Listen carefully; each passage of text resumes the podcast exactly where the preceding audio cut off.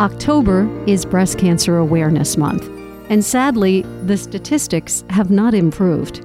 One in eight women will be diagnosed with breast cancer in her lifetime, and this is a disease that affects the woman and her whole family. I know that this is true. I lost my mom to breast cancer when I was just a teenager, and that loss changed my life forever. Hi, this is Candy O'Terry. Welcome to the story behind her success. In this episode, we're shining the spotlight on a two time breast cancer survivor who calls herself a she cancer warrior. Diagnosed with stage 1 breast cancer at 40, this devoted mother of two sons didn't require any treatment beyond surgery that first time around. And then, nearly 10 years later, everything changed when she was diagnosed with stage 4 metastatic breast cancer. Her story would not be complete without a shout out for the support she has received from a nonprofit devoted to supporting patients, funding care, and providing hope called the Ellie Fund. Her name is Tona Hines, and this is her story. Tona, welcome to the show. Thank you for having me. It is so nice to see you. I Thank love your hat. you. I love your shirt. You're all so colorful as Thank soon as you you. walked in the door. Tona, give us an update and tell us how you're feeling because with MBC, you're going to need to be on chemo for the rest of your life. It's a journey because the chemo does a lot of things to you. My hair doesn't grow back right. I have so much pain that I go through. They call it chemo fog. So sometimes I can't remember. I'm like, okay, what did I come in here for? So it's been really hard on me to have to go to chemo every three weeks. And sometimes, if it's 30 days in a month, I have to go twice. And I also have to take a chemo pill every single day. So it's been hard, but I just thank God that He has allowed me to be strong enough to endure this and to show my family and friends that I am a she cancer warrior. I love that term. how important has your faith been in your survival? Without my faith, I don't think I would be here. So I have to give God, you know, everyone has a different name for him, but I call him God, I call him Jesus. I have to give all the glory to him because if it wasn't for him to give me the strength, I don't think that I would be sitting here. I probably would still be alive, but I think I would probably be weak and depressed and crying all the time. But because I have my faith and my belief in God, I'm able to enjoy life. And when you're in the room, Tona, you're in the room. Beautiful presence. It's one Thank you. thing, Tona, to survive an initial breast cancer diagnosis and to get past that critical five year mark. And then at almost 10 years to get this kind of news, you probably felt like you dodged the bullet and then you just got smacked right in the face. I did because my girlfriend birthday is September the 20th and mine's is September the 28th. And we was both about to turn 50. So I had my ticket. I was going to Atlanta. I was on my way to Atlanta and the doctor said, "No, you're not going anywhere. We have to start chemo. We have to get it." And I was like, "Can I wait till I come back?" He said, "No." I did the chemo and that was the worst. Oh my God. I've never felt so sick like that in my whole entire life. It was so hard for me. So one day when I went to go visit him, I said, I can't do this. I, I can't. He said, You only got one more month left. And I was like, This is too hard because I was very sick. And I never experienced anything like that before. But it was a surprise to expect that diagnosis of breast cancer. And I didn't feel anything. I felt a lump in my neck. That was hard. What got you through that one more month? my sons. I have two sons. My oldest, his name is Derek, and he'll be 31 this month. And my youngest son name is Devin, and he's 25. It's my sons.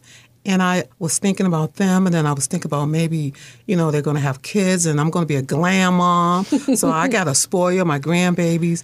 But it was my sons that I thought about. And plus, I like living.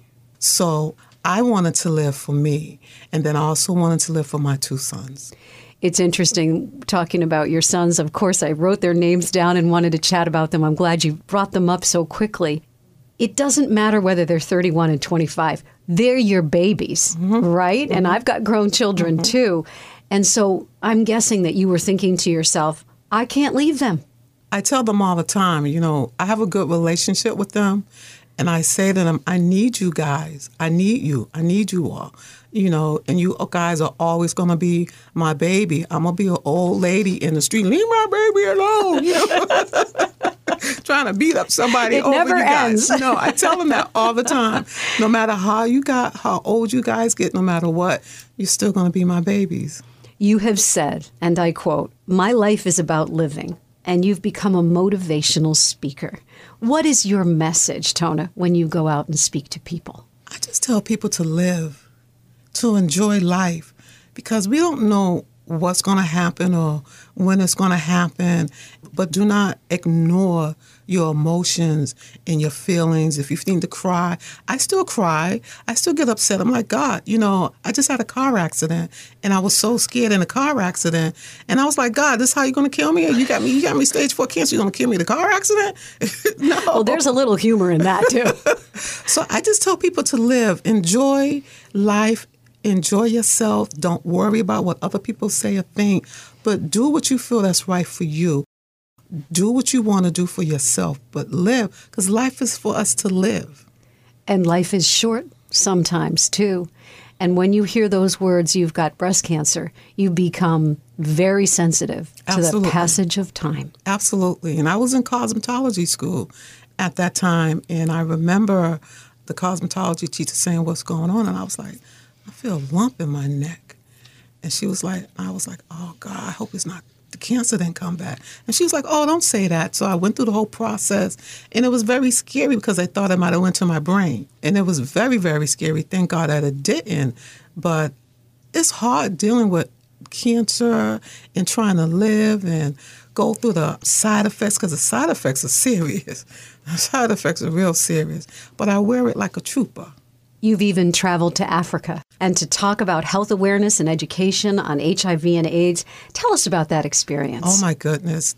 That was such an experience that I even kissed the ground. I was like, oh, I'm on the motherland. It was so beautiful. It was just, it was different to see how different people live. It was different to see how a lot of people do have education and don't have education. It was different to see how people was living. We went by the refugee camps and it was just like, it was a beautiful feeling and it was a beautiful experience, but it was also sad and I was also um, thinking about how back in the United States we take stuff for granted. Because one village we were at, and we watched about maybe six people walk up a hill to get water and come back down with water. Then one person went up and one person went down. One person went up and one person went down. And they was just like, just doing what they needed to do, but we take a lot of stuff for granted. Well, speaking of that, it is the best in the world. But our healthcare system in the United States also has its flaws mm-hmm. around inequities, around access to care for people of color. Absolutely. And I'm just grateful that I have a team of people that work with me. And I'm very open and I'm very honest. And if I feel that I need to say something, I, I always say no disrespect, but I need to say what I need to say. So I have a wonderful doctor, wonderful people that do my chemo with me. We laugh when we talk. I go in, I tell them stories, and we just be cracking up. You get to know each other really well, right? So I'm grateful that I have that, but that's not always the case for other women and other people that are going through breast cancer. And then there is the Ellie Fund. In my opinion, the best local nonprofit devoted to supporting women and their families after they have heard the words, mm-hmm. You have breast cancer. They take care of what happens next. Tell me how you became connected with the Ellie Fund. A friend of mine was giving a, a workshop over at the Whittier Street Health Center, and I happened to be over there, and I was just sitting in the lobby area, and then Meredith came over to me, and she was talking, and then I talked to Nakia, and we just had a conversation, and I just felt so much love from them. I felt like, wow, I can hang out with them. I've been, I felt like I knew them for a very long time, and it made me feel very comfortable, and it made me feel comfortable to share my story and talk about what I was going through, and not feel like I have to feel like, okay, maybe I shouldn't say anything, or you know, I just felt so much love, and I felt very welcome, and that was our first time meeting. Well, speaking of Meredith, she has joined us in the room right now. Meredith Mendelson is the executive director of the Ellie Fund, here to tell us all about the mission. Well, thank you so much for having me. And Tona, I mean, just the most beautiful woman, beautiful human who we all adore and fell in love with. And many of our patients have the same sense of joy in their lives and resiliency and hope. And the Ellie Fund provides a variety of services free of charge if you are in active treatment for breast cancer. But the byproduct of our services is that we reduce emotional and financial stress so that the patient can focus on what matters most, which is their recovery, their family, themselves, and we give hope. So it is a very difficult situation. We do treat men and women, but the majority of people we treat are women. Women's lives are complicated. You add a devastating diagnosis like breast cancer, and a family is just topsy turvy. You know, one of the things that I hear the most about a breast cancer diagnosis is the woman is not as worried about herself as she is about the family that will be affected by this. I always feel as if that's where the Ellie Fund is so specific. And by the way, if what we're saying is ringing a bell for you and you would like to reach out for help, just go to elliefund.org. That's elliefund.org. There's a story about how the Ellie Fund came to be. Tell us. So we were founded by two brothers, Jeff and Elliot Popkin. Their mother was Eleanor Popkin, fondly known as Ellie. Tona has two sons. I have two sons. We, you know, are very attached to our sons, and they watched their mother in the 80s live with metastatic breast cancer, and she lived a lot longer than most people did back then. And their feeling, their perception was that the support in their community really dried up because her illness was long. And they didn't want another family to feel you know, alienated or ignored the way they felt. And so they started doing small acts, you know, in memory of their mom, whether they were bringing books to children or delivering meals. And look, it grew and grew. And 27 years later, we will serve 1,200 patients next year. Some of the services are grocery gift cards and delivered meals, transportation, childcare, light housekeeping, integrative therapies, and honestly, just that gap between diagnosis and dealing with a breast cancer diagnosis. Tona, let's go back to you. If mom is sick, am I right when I say the only thing she's worried about is her children? Absolutely. Absolutely. Talk about that just a little bit. I would say, you know, if I need something or if I want something, I can call my sons because they have keys, so they can come in anytime they want to. If I'm not feeling a certain way, I can call my older son, I can call my younger son, and they're like, "Mom, what you want?" They know I like tea, so like, "Okay, Mom, we're gonna fix you some tea because I think tea cures everything." Okay. So they're coming. Let me, me make a note tea. of that. Tea cures everything. Okay, according to Tona Hines.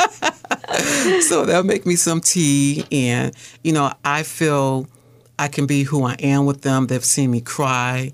They've seen me trying to get up and having a difficult time getting up.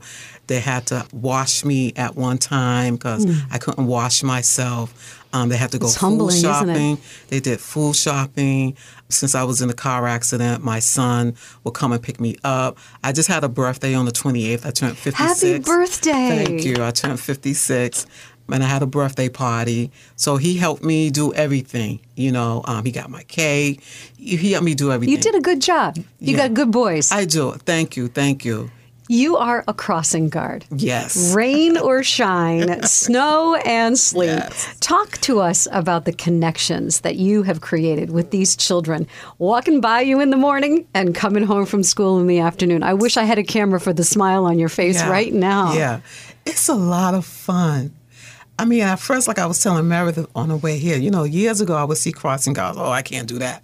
But now that I do it, I get, I do get a lot of joy out of it because I see the kids and I laugh and I talk with them. And then one day I was on my way to work, and one of the little girls said to me, "What are you doing over there?" And I said, I live on this street. She said, Oh, okay.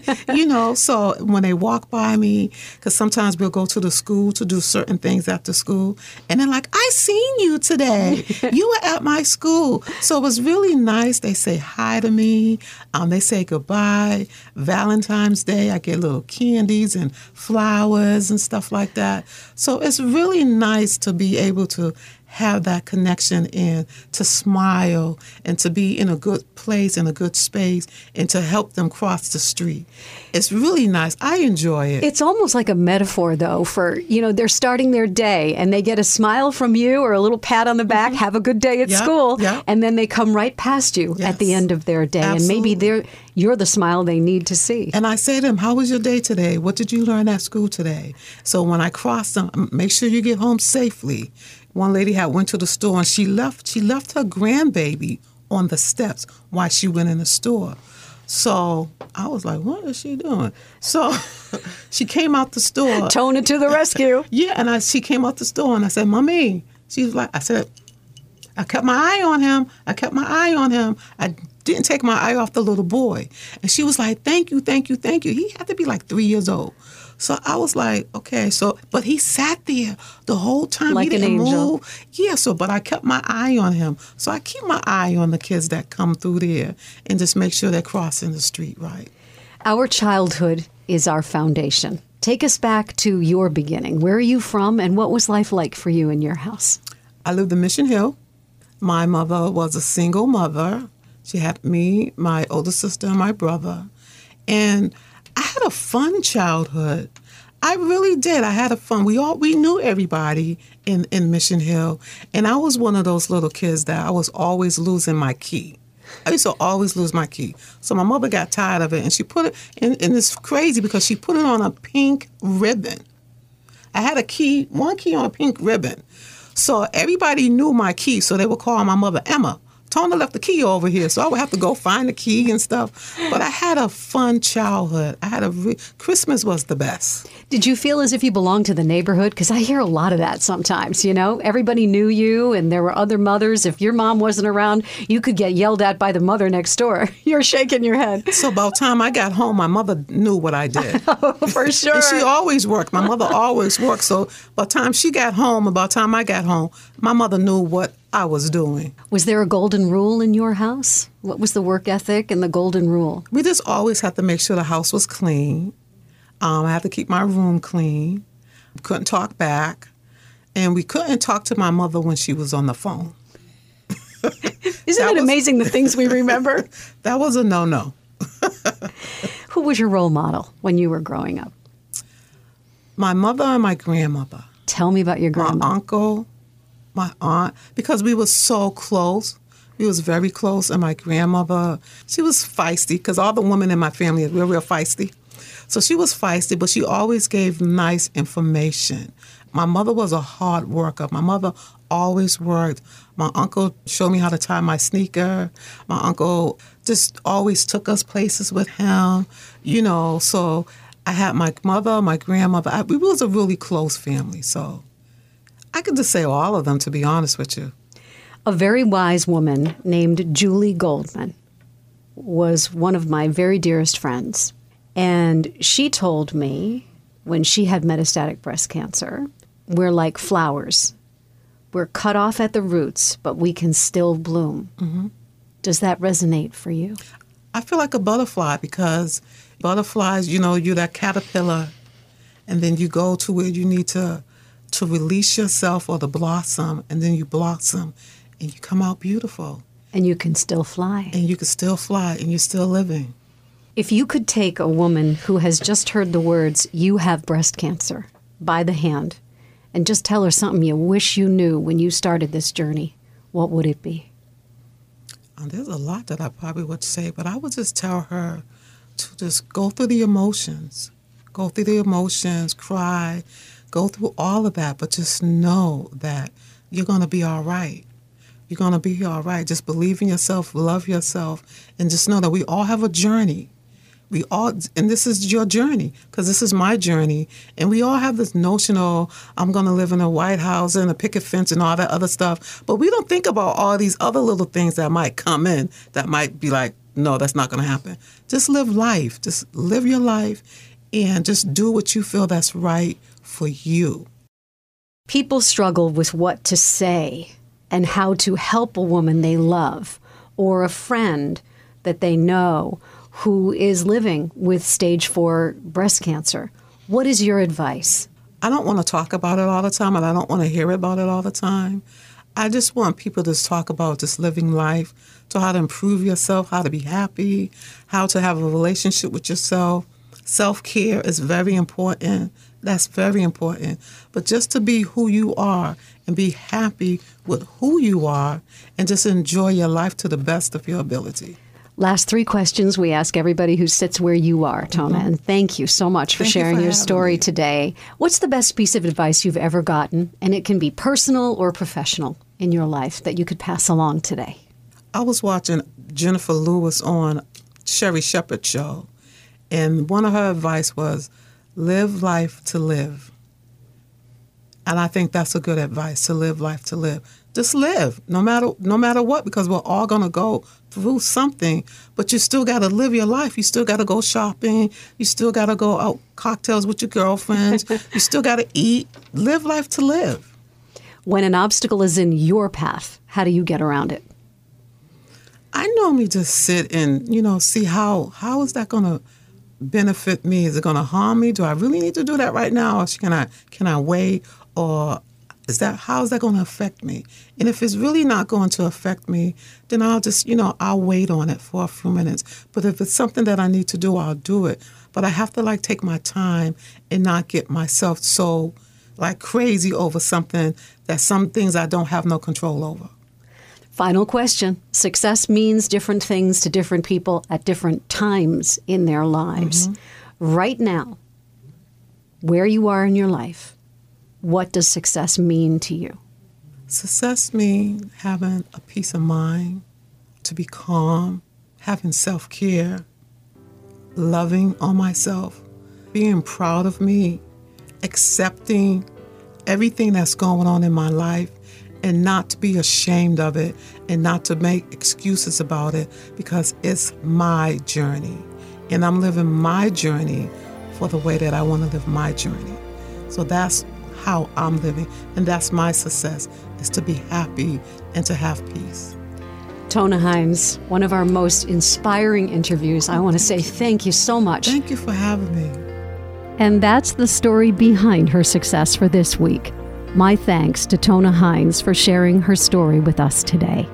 I'm always on the lookout for the next woman to profile. So if you know someone, would you please let me know about her? Just go to my website, candyoterry.com. That's candy with a Y, O T E R R Y dot com. Give the show a follow on your favorite podcast platform, and please tell your friends and your family about the show. Leave a review if you would be so kind.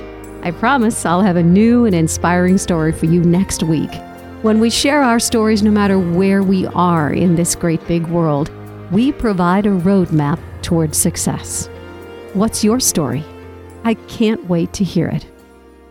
Ellie Fund is a local nonprofit providing grants and services to breast cancer patients in active treatment, living or receiving care in Massachusetts. The mission is to help reduce financial toxicity and emotional stress by providing grocery gift cards and meal deliveries, transportation to treatment, childcare reimbursement, housekeeping, integrative therapies, and so much more. elliefund.org. That's elliefund.org.